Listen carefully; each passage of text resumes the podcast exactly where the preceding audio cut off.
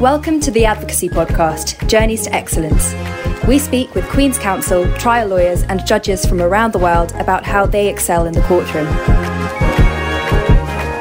Please subscribe on your favourite podcast platform and visit us for additional resources at theadvocacypodcast.com. I'm your host, Bibi Badejo. Today's guest is Ross Guberman, the author of two highly acclaimed books Point Made How to Write Like the Nation's Top Advocates, and Point Taken How to Write Like the World's Best Judges. Ross is the president of Legal Writing Pro, an advanced legal writing training and consulting firm. He is also the founder of BriefCatch, an editing tool specifically made for legal writing. You can win a three month license for BriefCatch, so listen out for the competition details later. In this episode, Ross discusses what makes good writing and offers tips which you can implement immediately.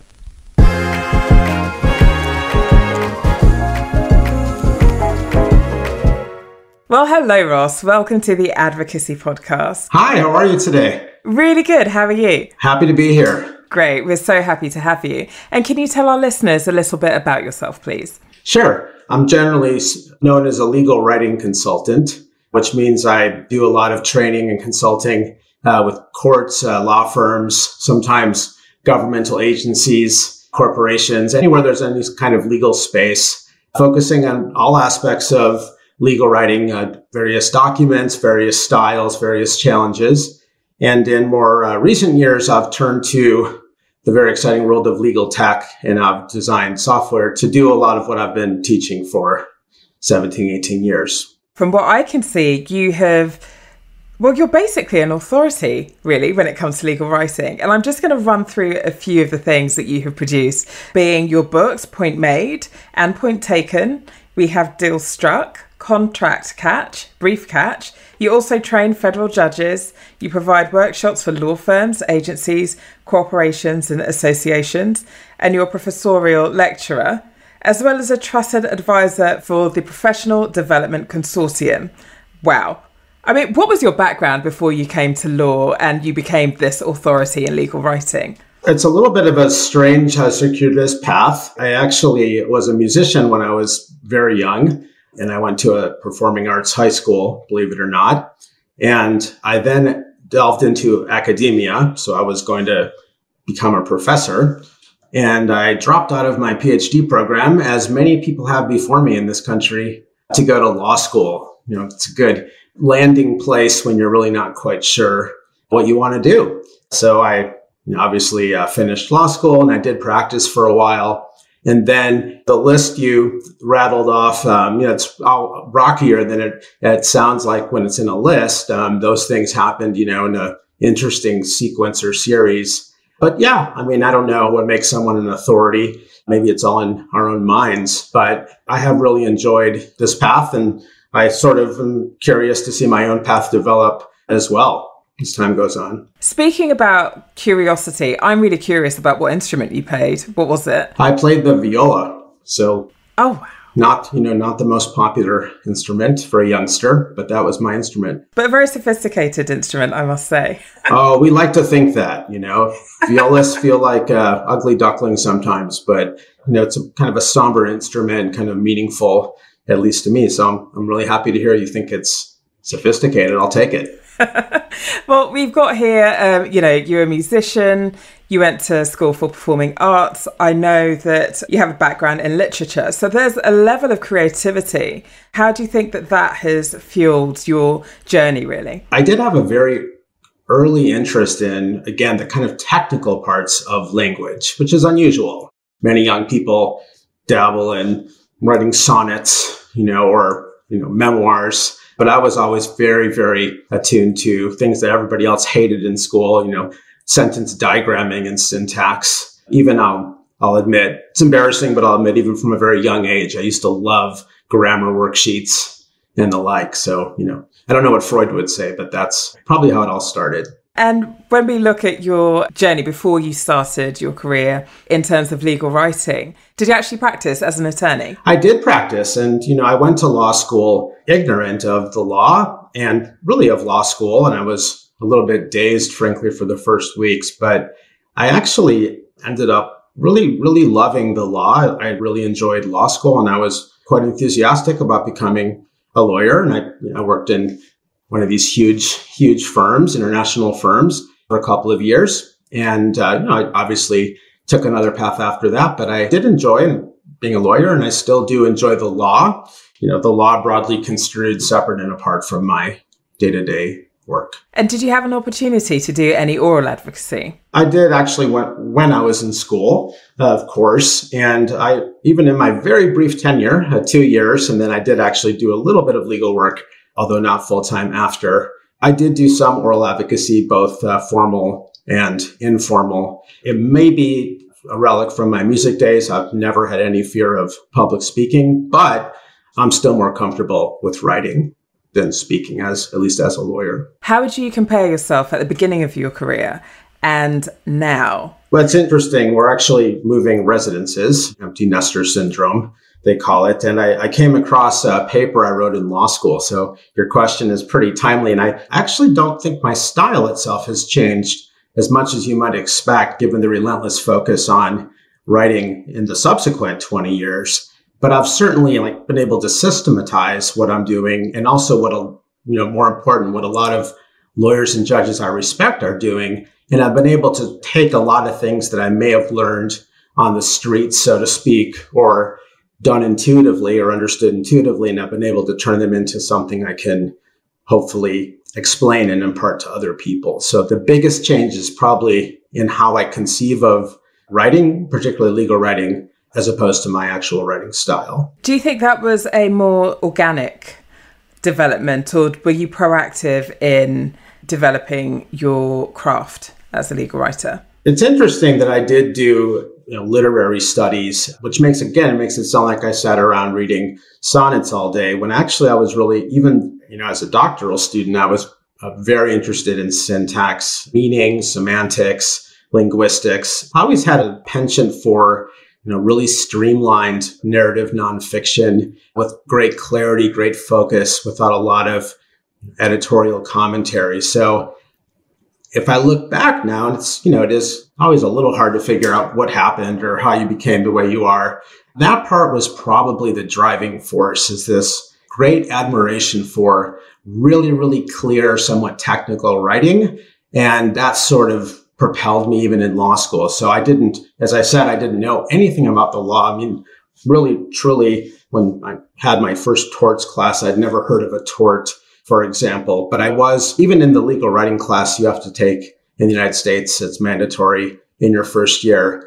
You know, a light bulb went off on the very first day, and I recognized my own comfort zone. So maybe organic in that sense as I tried to find myself, right? It all sounds so great now when you read off the list of accomplishments, but after becoming a lawyer and deciding to go in another direction, I did have to figure all this out.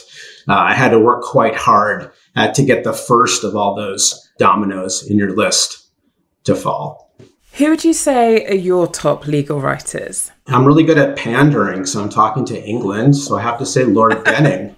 We, of course, read Lord Denning doctrinally. You know, that's one of my concerns about the way the law is taught is you're, you're never really even prompted to explore the way judges reason through opinions, right? We read them for the content, right? So we can spot the right issues on the exams. So Lord Denning is certainly a beacon, I think, in this realm. There are others. I've been reading uh, this Irish uh, justice. I've been reading a bit of his writing lately. Also fantastic. But of course, in the United States, Justice Scalia, Justice Kagan, Chief Justice Roberts, certainly those three. And then we do have on the advocacy side, we have, you know, we're, we're very much a celebrity culture here. That even permeates appellate advocacy and trial work. There are stars and celebrities with looks like PR teams quietly on retainer. So there's some really great advocates here as well. Paul Clement is the one name people cite a lot, but there are quite a few others too. And then I've also studied the work of the Office of the Solicitor General, which is the federal government entity that represents the United States. And as I'm sure you know, we have a lot of creative types of litigation. The government, the federal government suing the states, the states suing each other, especially these days, the states suing the federal government, political parties suing the states, then the states. So Solicitor General here. Very, very powerful, very prestigious, very, very respected. So I've spent quite a bit of time studying the strategies of that office as well. Is there a common thread that you found with all of these people and offices that you've named that you think makes them great? That's one of the great questions and not not easy to answer, not easy to articulate. I gave you sort of an impromptu list, thinking of Justice Holmes, Justice Jackson here, you know, figures from long ago. What would be the common thread? So the common thread is there's a certain joyousness in the prose. It's joyousness about kind of intellectual happiness or verve that manifests itself at the level of words and phrases. So that can vary from person to person, but there's a certain spirit. There's an energy. You feel it, but the energy is not rhetorical. It's not energy attached to snide attacks on other judges or lawyers. It's a little bit of fun, right? And of course, you need to have a lot of confidence and have completely mastered the substance of what you're writing about in order to convey that spirit. That's what I see kind of linking all these people from various jurisdictions and eras and people in different roles is that kind of verve. So now moving on to your career development. Why did you stop practicing as an attorney and then focus on legal writing? I'm a very restless type. It's been kind of my pattern from a young age. So I had visions or delusions, whatever you want to call them, of writing books and doing journalism and also teaching. So I actually did do a little bit of all three.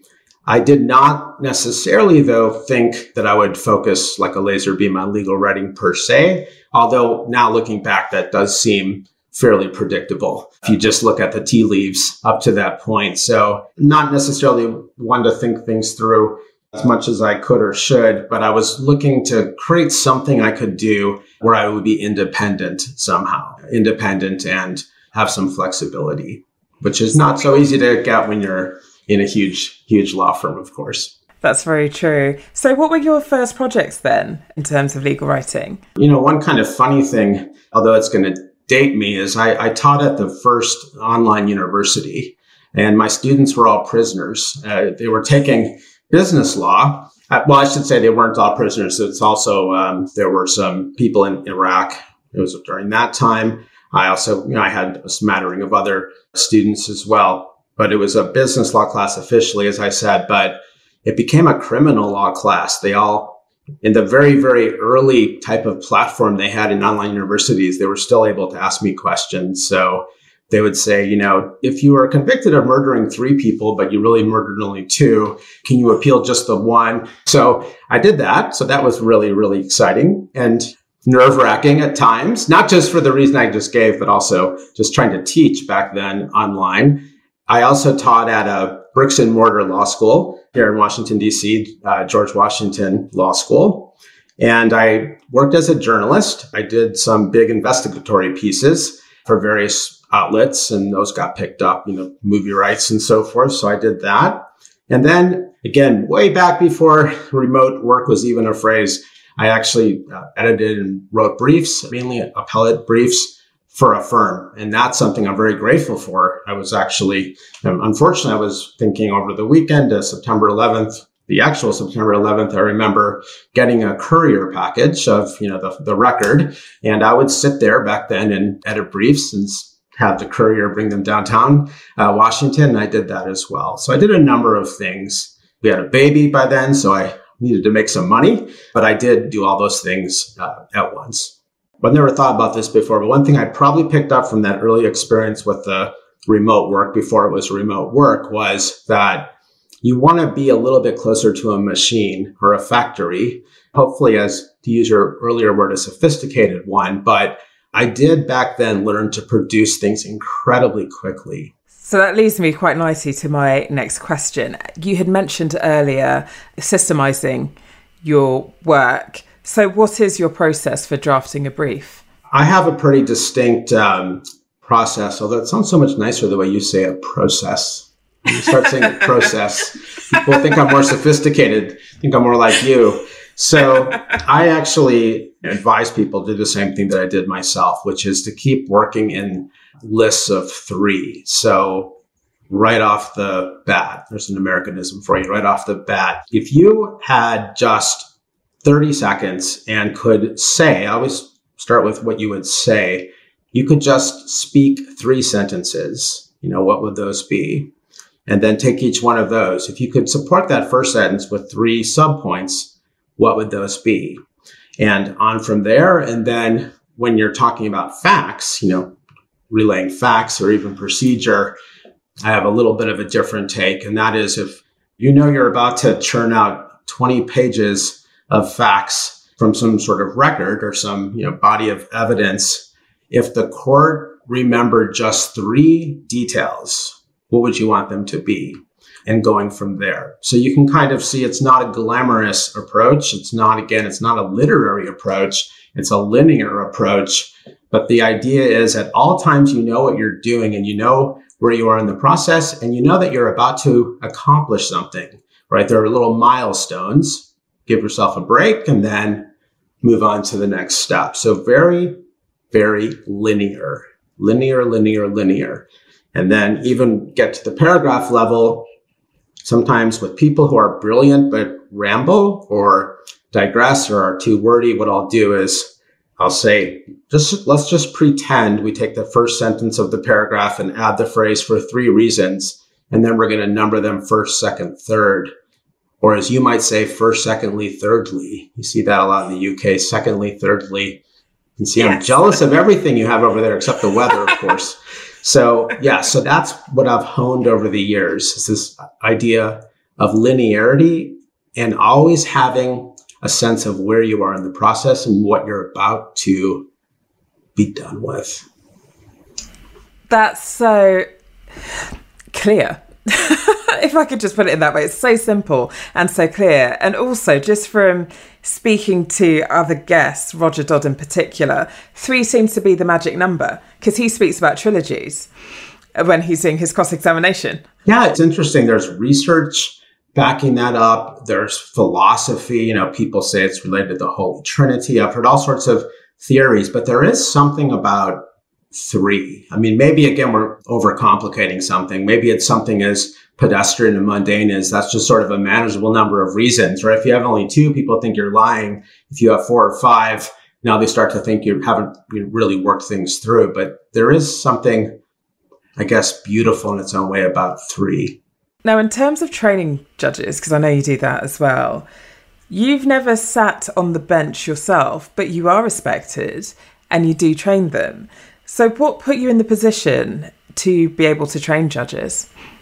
Yeah, that reminds me of the Olympics with Simone Biles, and people were criticizing her, and a lot of people on Twitter said, "Well, let's see your, uh, you know, quadruple flip or whatever, whatever it is she does. You know, whatever she does, it's like can't even describe it. It looks so amazing." Indeed. So um, I don't want that reaction, right? I don't want people to say, who the hell are you? You're no honorable anybody. I don't remember you being up there on TV nominated by a president. So one of the things I did early on, and I should point out, and this probably won't surprise you that in the very niche world of legal writing, it's not like you start training judges in the third week, right? You have to sort of, you need a very, very strong reputation before they put you in front of a bunch of confident, I'll use a nice word, confident federal judges in the United States. But what I did early on is really what I've tried to do since the start. And that is not to talk about what I think, because I don't even care about what I think, but to show the judges what other judges, living and dead, have done, judges I know that they respect, right, or admire, to try to show them and explain to them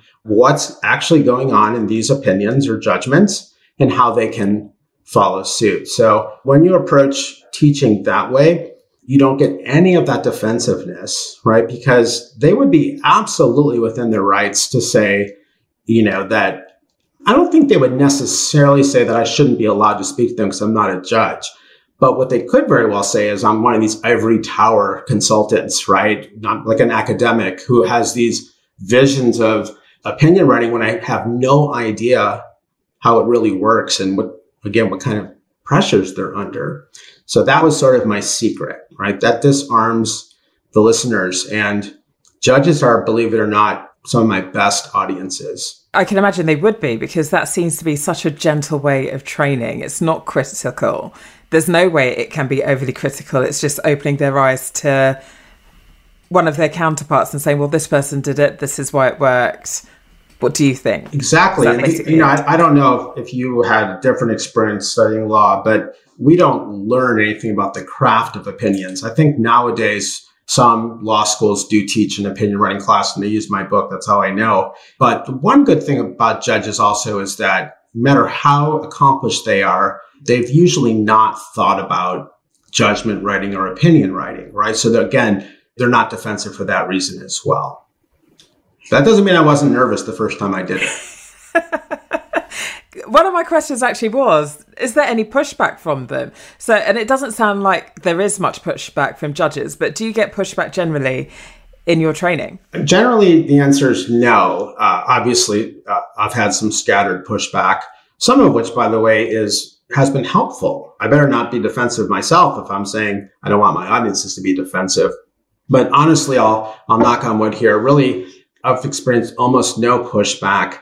You know, it doesn't mean, I mean, this is a profession filled with people who are proud of their command of the language and are generally in love with their own views, right? Or, and not afraid to express them. So, you know, in England, I've had this in the United States and Asia. People will actually say, well, Lord Denning was actually overrated. You know, he's really mediocre. Like, let me tell you how to say this better. So you'll get a little bit of that, right? There's no it isn't like it's people are obliged to embrace, you know, Justice Scalia's sentence just because it's from Justice Scalia. But apart from that, no. Now, again, I'm very, very careful. And this is why I do try to meet and get to know a lot of lawyers. I'm very careful, at least I try to be really careful. I don't want to advise people to do things that are just not realistic, right?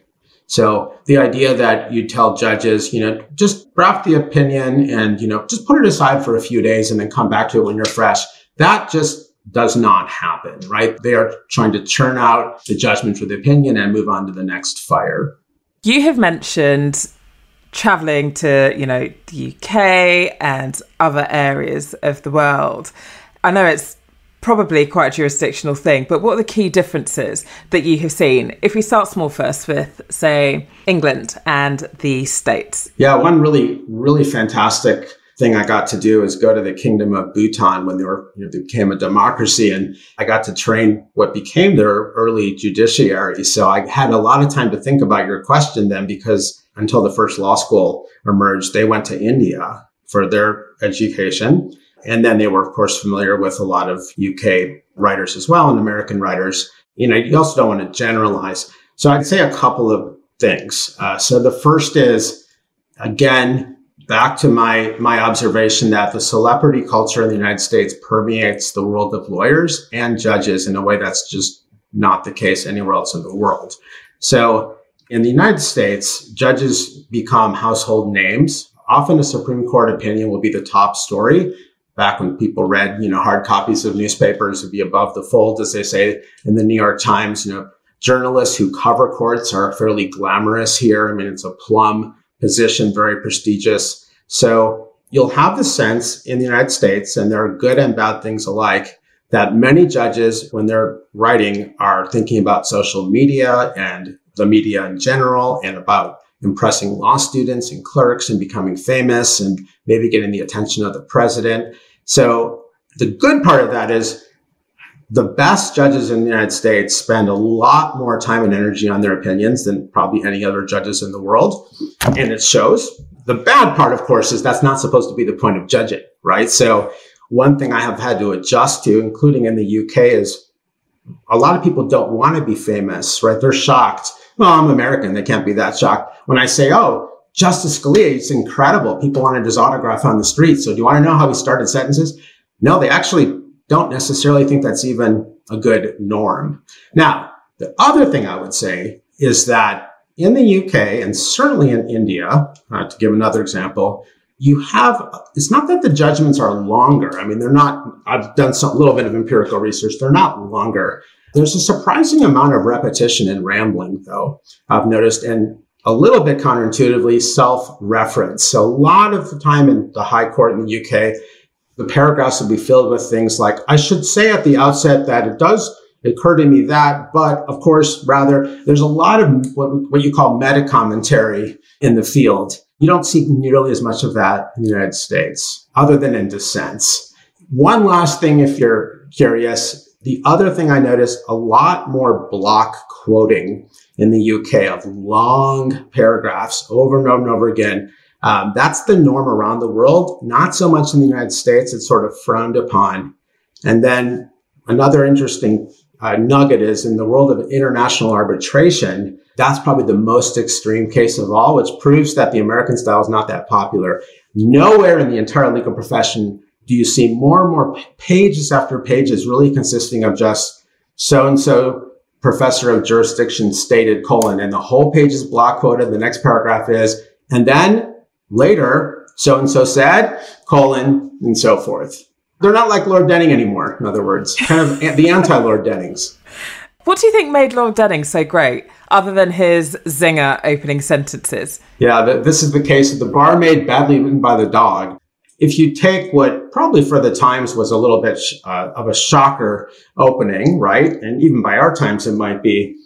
I'm generally a little bit cynical about one liners uh, like that. I know people love them, and I do too. But what you'll see a lot of time is there's a sort of burst of something witty and then all hell breaks loose and there's incoherence and rambling.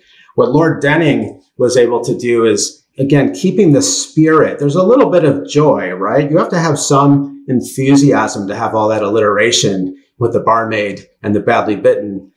Able to keep that when it gets tough, okay, you can't keep making little puns and jokes and sound effects when you're talking about the case law, right? I think it's just the first strict liability for animals case in the common law.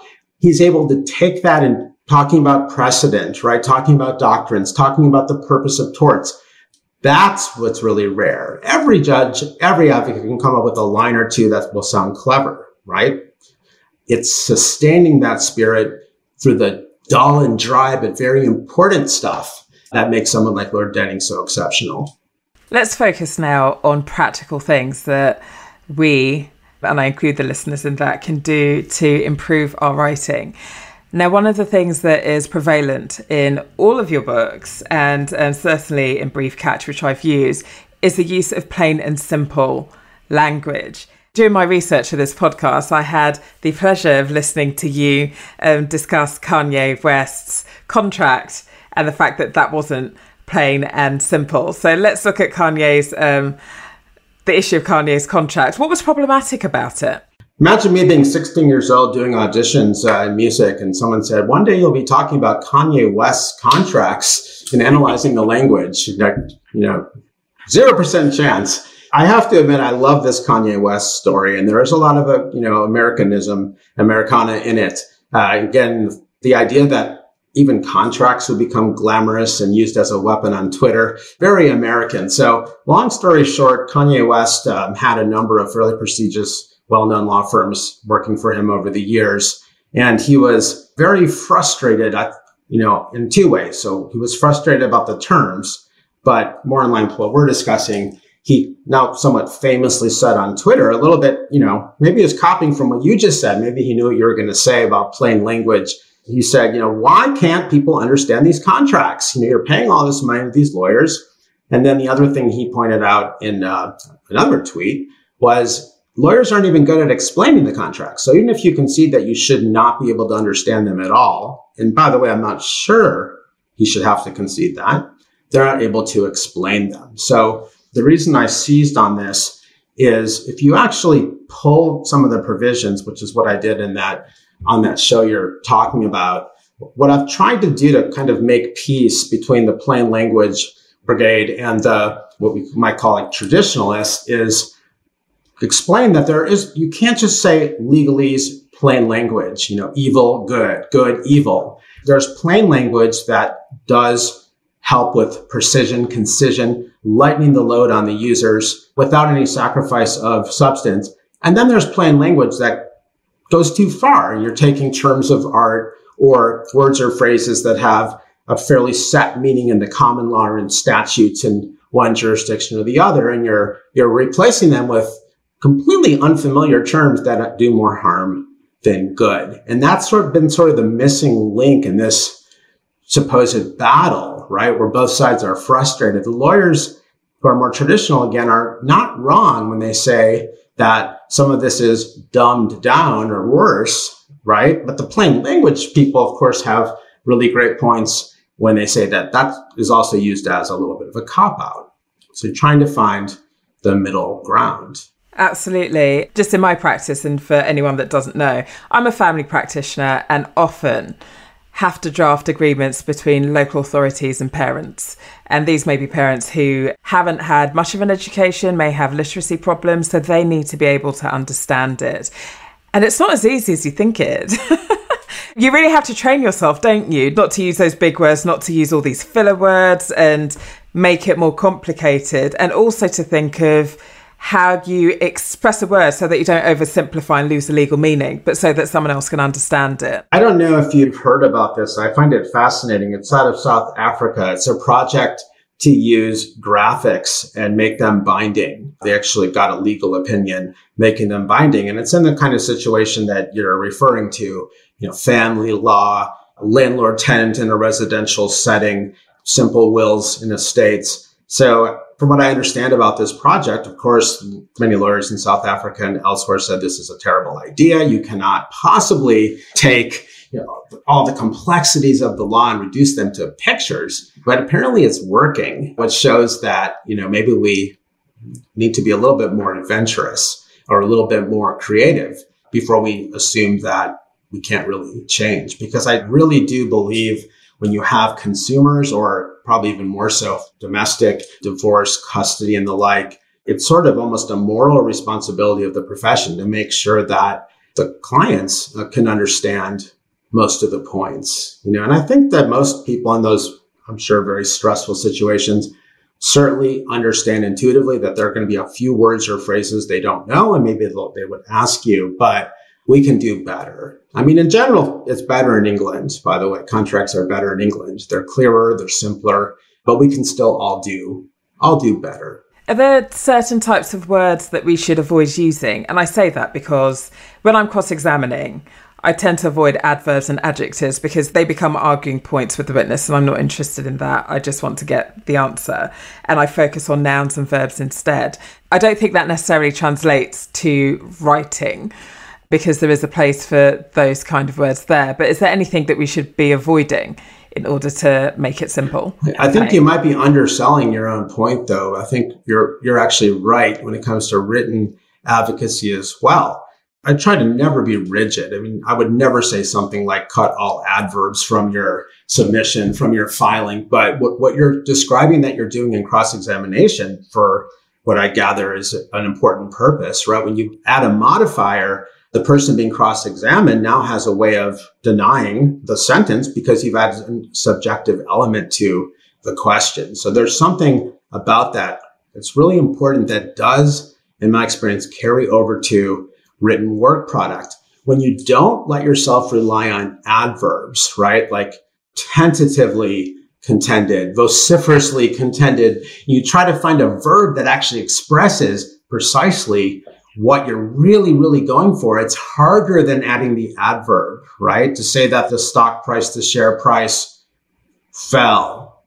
Well, it fell dramatically, right? Well, what did it really do? What does that mean to fall dramatically? Does it mean plunge? Does it mean plummet? Does it mean dip? You're now being more precise yourself and also giving the reader a mental picture that, if done well, can really convey what you want the reader to see. I mean, you can almost do an experiment. If you close your eyes and imagine I said fell, so I'll give you the opposite. The price of the stock increased dramatically or precipitously yesterday. You don't really see anything, but if I say it skyrocketed, you do. You do, absolutely. That's so true. So now just looking at the look of a document that we prepare, do you have any advice on formatting? There's a book here in the United States called uh, Typography for Lawyers. And I met the author, I remember in Santa Monica. He, you know, he came down on his bike and with the ocean behind him. And I thought, this guy's the greatest job ever, right? He's like, he talks about typography for lawyers. I think he has a graphic design degree from Harvard. I mean, how lucky is this guy? Lives in Santa Monica. So he's had a huge amount of influence in a profession, again, that's slow to change. So a lot of what I think um, really w- would come from those kind of people. I don't think of myself as having any particular expertise in the visual part of written advocacy. So just a couple of pointers. One would be to choose fonts carefully. I mean, there can be some overkill, but there's plenty of research out there now showing that fonts matter. And all you need to do is look at advertisements and you can find out, as I have talking to executives of advertising companies, they've done lots of studies, private studies showing the same. So choosing a font carefully, making it a brand, right? Making it consistent is one. Obviously, sometimes there are rules. I don't know if that's the case in the UK. Here we have crazy courts that try to control everything to exactly what font they want, the, the you know the spacing, the right margin. Uh, if, if, you have rules, you follow them. But otherwise, pick a font uh, that's sort of book-like is the general advice. Century Schoolbook, Palatino, Garamond, something that reminds people of books. Uh, another is to force yourself to have wide margins. Okay, people think, oh no, I can, I want to squeeze more words. Trust me, wide margins make the reader feel more relaxed, and you're likely to increase comprehension. But the third is probably, I think, the most exciting because it sort of goes with other trends like working from home and technology, and also maybe changes in how we actually are now absorbing and processing information and that is to use more visual aids, tables, charts, graphs, appropriate photographs, timelines. When you're trying to convey something, you know, family law, I can think of, for example, a timeline. You know, how many months went by? It's when you have a picture and you actually can show visually the passage of time and the sequence of events, that can be really compelling and probably really important in an era in which people are really, really exhausted looking at screens, right? Physically, mentally, and for most of us, both, right? Eye strain and boredom. Uh, so I'd say those three pick a font carefully, wide margins, and don't be afraid of tables, charts, enumerated lists that are tabbed, simple, simple graphs, and especially timelines. That's so true. And where do you stand on footnotes? Because you didn't mention those. And the reason why I asked that is because I had read in Justice, the late Justice Scalia, and Bryan Garner's Making Your Case. Bryan Garner says, don't put any substantive points in the footnotes, while Justice Scalia says, no, definitely do that.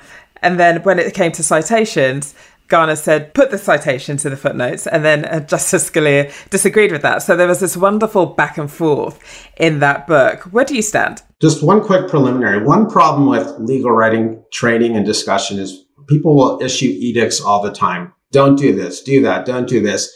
And when they say don't do this, they rarely explain what someone should do who wants to do the thing they say is so terrible. Okay, so if we think about something like footnotes, the intuitive answer is, yeah, nobody likes footnotes, right? They remind you of school or something overly academic. So the real question is, which I think the two of them were arguing over or debating, you know, it's a friendly debate, hopefully it's pretty civil topic, is what should you do with the kinds of things people like to put or think should go in footnotes? Okay. So as you said, you already have two categories, citations on the one hand, and then substance or actual content on the other. And then even citations, you have legal citations, record citations. So you have all sorts of permutations possible. So what Justice Scalia was getting at, he actually in that passage references the briefs of the Office of the Solicitor General, which I was mentioning a little bit earlier. And he says that over there, they, they're some of the best brief writers in the country and they use footnotes, substantive footnotes. So what do people use substantive footnotes for? Well, let's say you have a statutory case or a regulatory case and they have the fights over a phrase. Well, very often a judge might want to see the whole provision, right? Do you want to fill up your whole page though with a big long provision when only four words matter? No. Do you want to put it in the appendix? They'll never look. No. So people think that should go in a footnote, right? What about more authorities for the same point? Same idea, right? Did do we really have to go back to 1970 or, you know, 1742 uh, for you? Or, well, no, but I want to show that there's a trend here, right? So footnotes, you know, once in a while I have an ancillary point. I don't want to not make it, but I don't think it belongs to the body. So footnotes. So you'd have to tell people what you think they should do in those three cases, right? You need more statutory text for context, more authorities for the same point or a side point. And there's no really easy answer because again, people are generally right when they feel like using a footnote. There's something intuitive that makes sense. So the interesting thing with the pandemic, so, so hard to be positive, right? So one thing I've noticed, it's probably the case in the UK too, is that judges are becoming increasingly hostile to having citations and footnotes. And the reason is not at all intellectual. It's that when you read things on a screen and you feel compelled to look in a footnote for a citation, for example, it's very hard to find your place on the screen, right? Think about in hard copy, you usually remember, you know, I was looking up at the top in your neck, you remember. So they get very, very frustrated when the citations are not right after the point cited. On the other hand, those substantive footnotes, if they're rare and they're used just for those instances I mentioned, might be a good compromise. And that was sort of Justice Scalia's point. If the Solicitor General's office uses footnotes, they're probably in some cases advisable. Got it. Thank you so much for answering that. It does seem it's perfectly right. It is on a case by case basis, just using your judgment properly. It's not easy being a lawyer. Not even joking. It's not easy getting all this balance right. No, uh, mainly because the answer is it depends.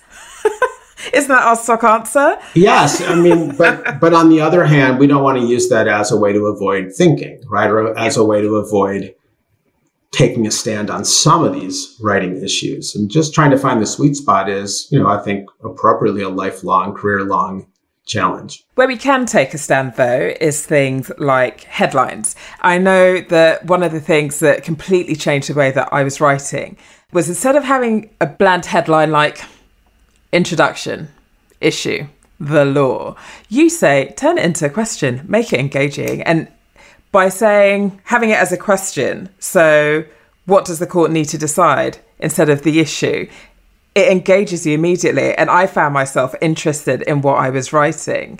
Can you just explain why, how that came about and why you thought it was so effective? One thing that I've that I've tried to explain that sounds really simple, but people don't usually think of it this way is what happens when you are online reading something, you know, fairly serious, you know, something about economics or politics or, you know, even local events. So your eye is going to scan, right? For us now, the screen. And without thinking about it, we're making snap judgments based usually on the headline, right? Am I, I going to read the first sentence of this article? Am I going to skip to the, is my eye going to keep going? So the interesting corollary is what is it that makes us decide I want to read this article or not? It's not just the content, right? Because hundreds of people write about the same things every day, but we read only some articles.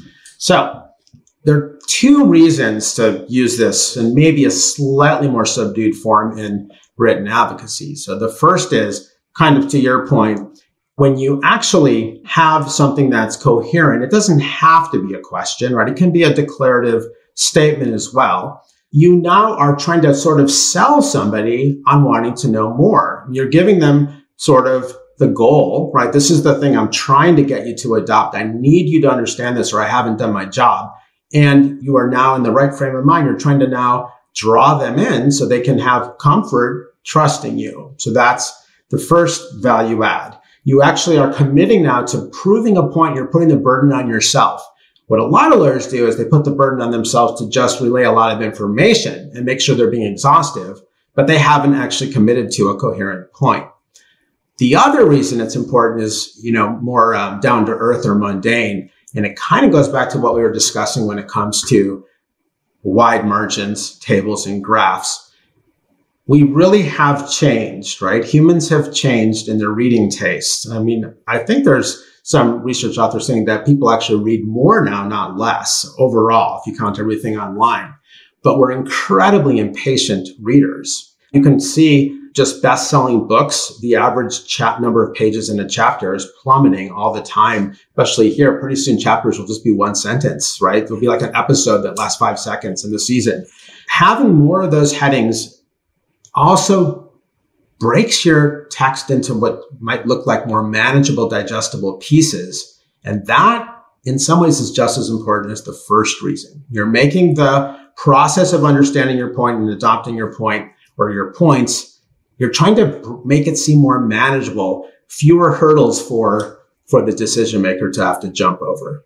So is this a way of making long-winded wordy document concise and punchy that's one of the techniques that you can use in order to cut through a lot of the waffle. You've asked the question you've made a declarative statement answer it. Start engaging engage your reader cut out all the nonsense. My general experience and a little this is also a little bit my critique about the way legal writing is taught is there's too much focus on abstractions like sentence length. When someone reads Nobody's thinking, you know, that sentence had 32 words. I'm sure it could have been 29 or 28.5 words. Nobody really, really cares about length of sentences in the abstract. What they're picking up on when they feel like the sentences are long and short is very often not mathematically that the sentences are long and short. It's a feeling again of verb and forward motion.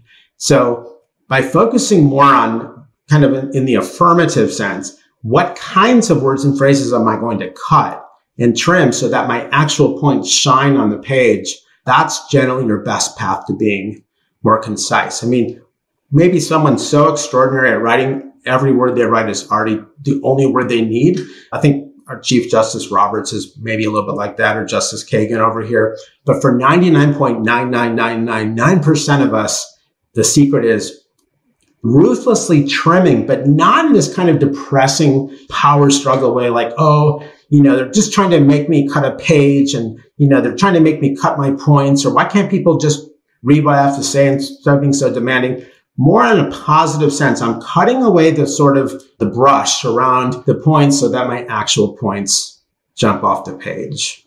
You also have a, I'll call it a technique called Why Should I Care? and the I being the judge. Why should the judge care about what it is that you're writing your case?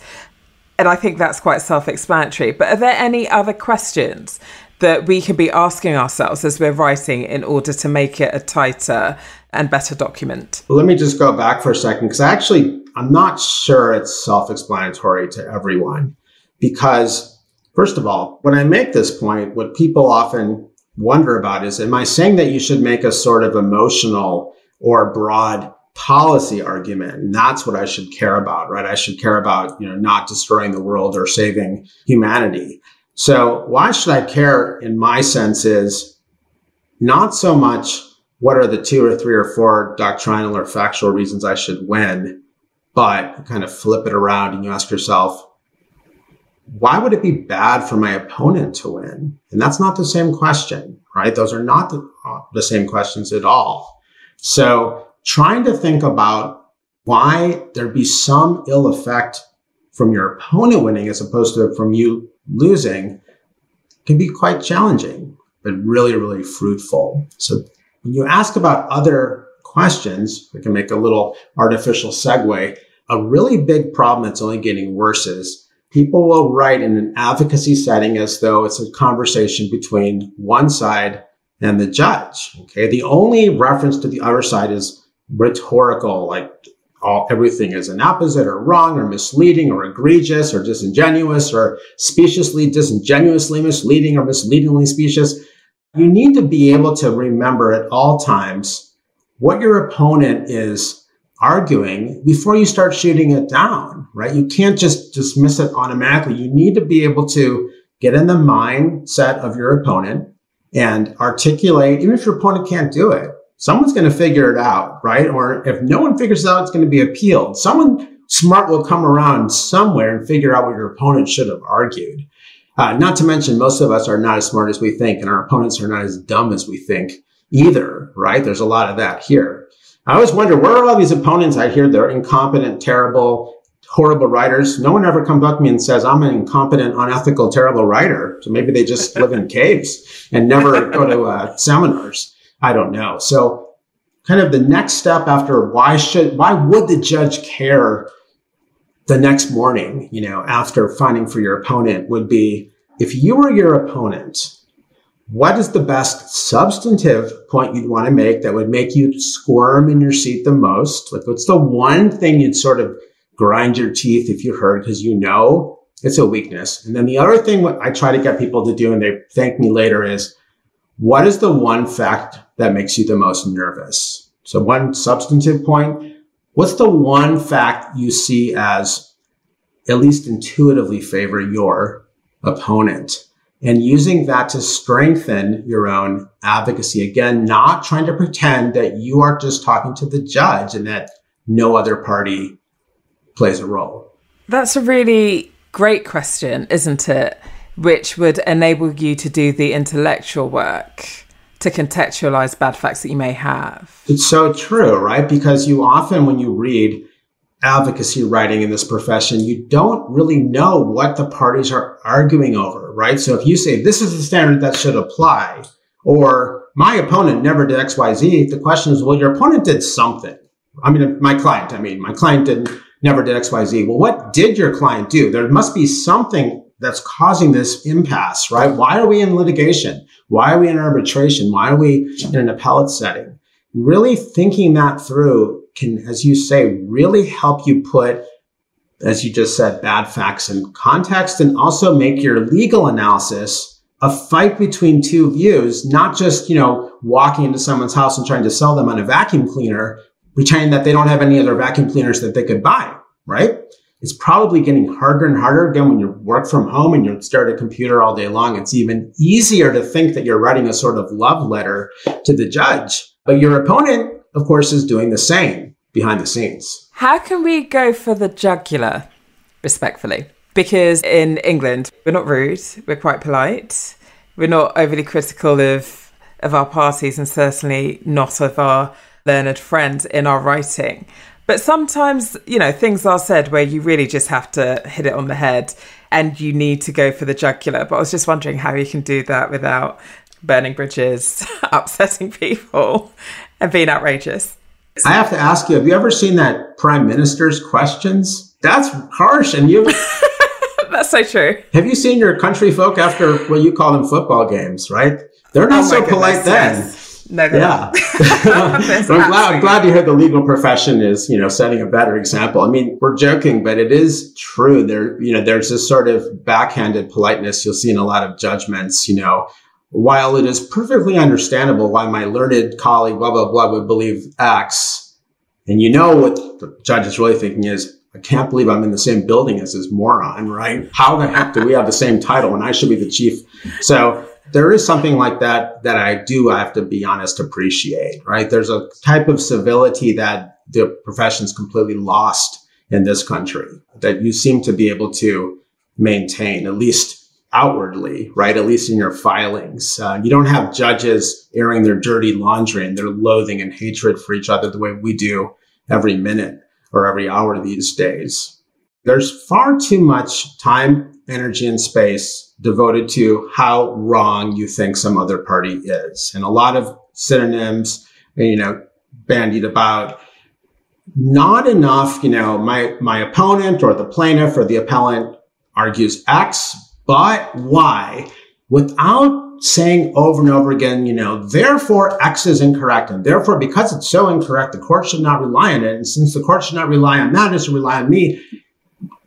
Less of that, right? And more of just one side says X, but Y, or one party relies on fact A, but is ignoring fact B, and less kind of self congratulatory language about it's just incredible. You've also mentioned when I was asking you about the differences in um, writing that you had seen, and you'd mentioned the block text within opinions and you'd have pages of this and then they'd go on and have pages of that. And I definitely know that I've been guilty of that earlier with quoting from case law.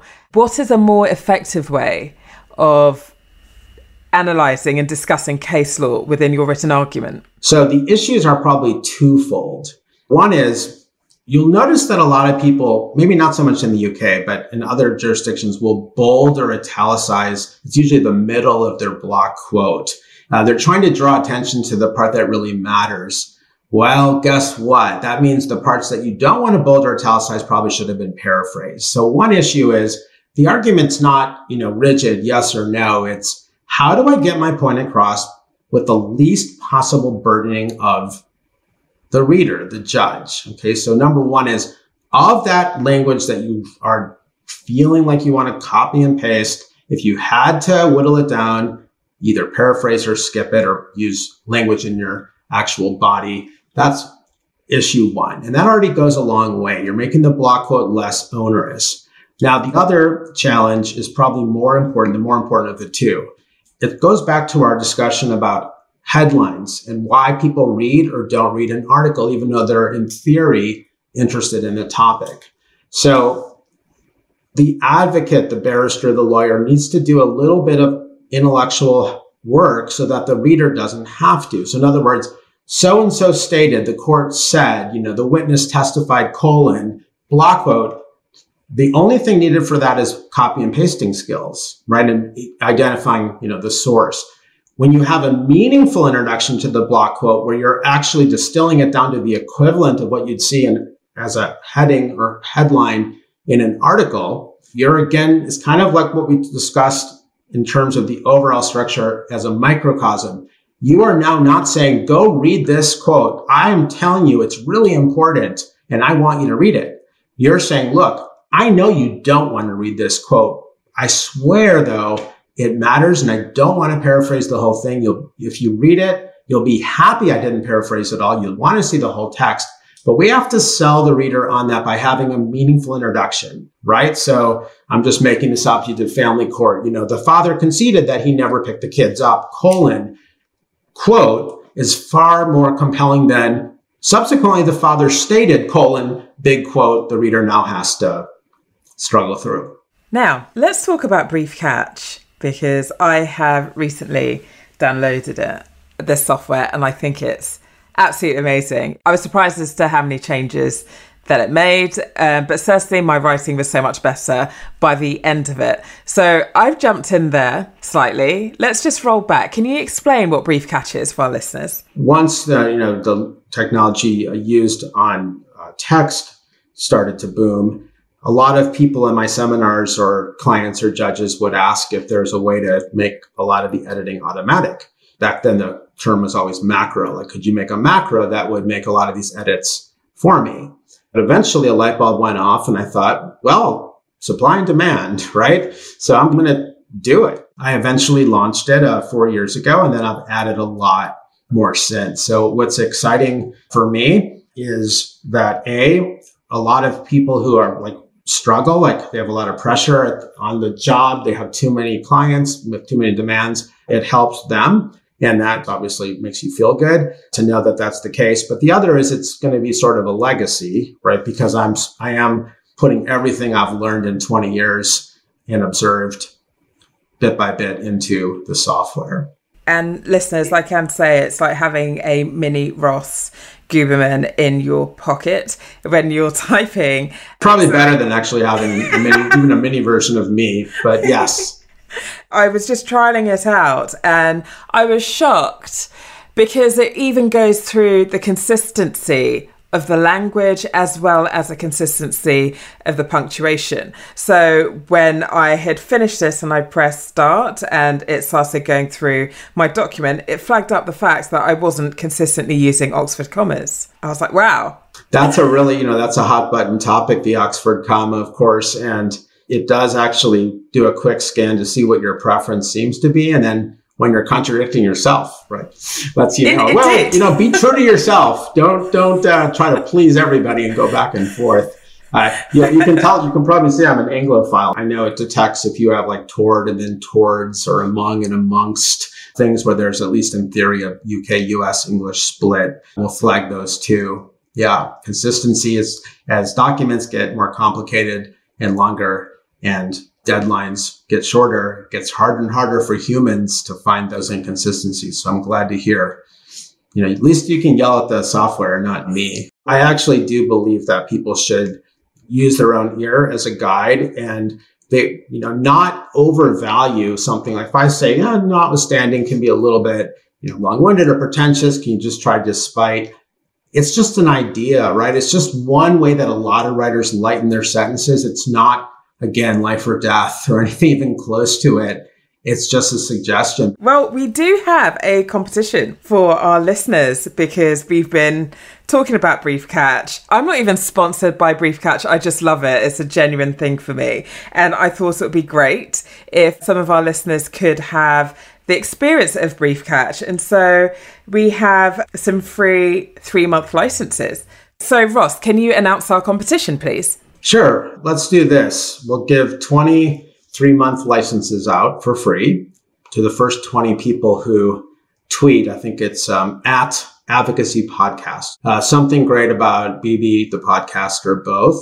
You can add me at Legal Writing Pro if you want, but I'm sure she'll be happy to lure me in. Uh, so first 20 who tweet something nice about her or her podcast, I'll give a three month license to. That's really nice. Thank you. Um, genuine reviews are also welcome as well. You are in for an absolute treat, and thank you so much for your generosity, Ross, with those licenses for our competition. Now, we've spoken about BriefCatch. What's next for you? A couple things, but they're related. Uh, and that's to make it more educational, uh, more of a training development, like a lifelong, career long training development tool, in addition, of course, to being an editing tool. So that's going to mean variations on the theme. Uh, so in the last few months, we've added 7,000 example sentences, you know, tailored or tied to a lot of the editing rules. Uh, you know, a little bit of an international bent. I mean, not surprisingly, many examples are American, but plenty from UK, including, uh, you know, Lord Denning, Lady Hale, Assumption. So lots of examples and people love the examples. I wish I had thought of doing it earlier. And then also my, one of my visions is that it's the AI uh, will detect what you're trying to do. You're opposing an injunction. Uh, you're trying to distinguish case law, and there'll be kind of automatic pop-ups of things to think about. You know, language others have used to really help people write better uh, and not just edit more effectively. So there'll be variations on that theme in that sense, and then we'll have products that are geared more toward other types of legal documents, contracts, and then some that I have to keep quiet about for legal reasons. But I've got lots of um, ideas. And then I'm also trying to create something for students, uh, you know, kids, students that will be probably free along the same lines. Are we going to get a third edition of Point Made? I'm overdue both of my main books. Um, I'm overdue on the third edition and second edition, respectfully. So, you know, the world has been so tumultuous. It's, I mean, at some point I have to sort of stop the clock and add examples and say we're going to call it call it a day. So I actually am pretty close to finishing new editions of both books. I wonder, I don't know what you think about this, but again, I, I love books. You know, I've always, we've always had a lot of books and even in moving, we're keeping some. I'm wondering though, when I really think about the way people like to learn, especially students, if hardcover print books or softcover print books are really going to be the way of the future or whether again I'll keep having the books but I think a lot of it I would like a lot of it to be instantly accessible to people when they're actually working as opposed to having to find it in a book or even on Kindle because yeah of course there's a Kindle version there's an audio version and people yeah you can search but there's something to having it kind of just in time. So that whatever you would want to learn or see appears on the screen. And that, you know, the first step of that is all these examples now I have, right? So a lot of what made those books successful were the examples, many of which are just a sentence, right? Or a short passage. So those will again be integrated in BriefCatch and other products. I'm looking forward to that. That definitely would be incredibly helpful. Point, point made changed my whole career. I mean, it's made my whole career. So I've I'm never abandoning it. Don't worry. oh, thank God. It's obviously well written, but it's witty and engaging. That's what I enjoyed about it. I flew through that book. I know um, Justin, the my colleague and assistant producer um, of this podcast. I said Justin read that book, and he did, and absolutely loved it. And we recommend it to anyone and everybody that, that we talk to me. I only, I only get, I two two good things. If I'm on, on advice, I've got wide margins and a big font. Right? Maybe that's why.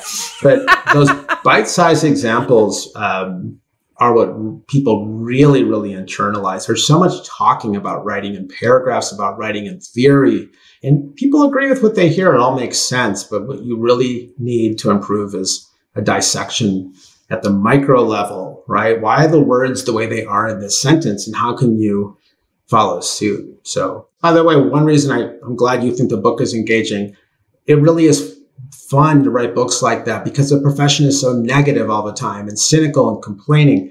Mine was about greatness, right? Success, greatness. Instead of what not to do in writing, how about we focus for once on what to do?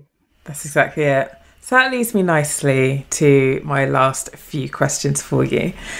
Ross, what are three practical tips that our listeners can take on to improve their written advocacy? So the first one is when you say three. We, we, we really agree on three. So I'm even going to make my answer to the first first one uh, be in terms of three. It's like three meta, meta, meta to the 10th power here. So that is just kind of go back to what I mentioned, we discussed earlier, especially when you're feeling like you have a little writer's block or you're overwhelmed, just break it into chunks. What's the main thing I want to get across? What are three reasons that's true? Take one, the first one. What are three reasons that first point is true? And go from there. And I don't know if this counts as a second bit of advice or part of the first, but don't be afraid, which when I'm talking really means do it, but don't be afraid of in your mind having sentences that in the first iteration at least start with first, second, third, first, secondly, thirdly. That does not mean I people take something they might hear from someone like me and they they exaggerate it. No, I don't think paragraphs should all have numbered lists. Of course not.